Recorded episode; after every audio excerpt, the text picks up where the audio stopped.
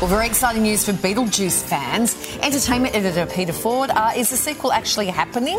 Yeah, it's definitely happening. It's dropping in September, and today we can see the poster.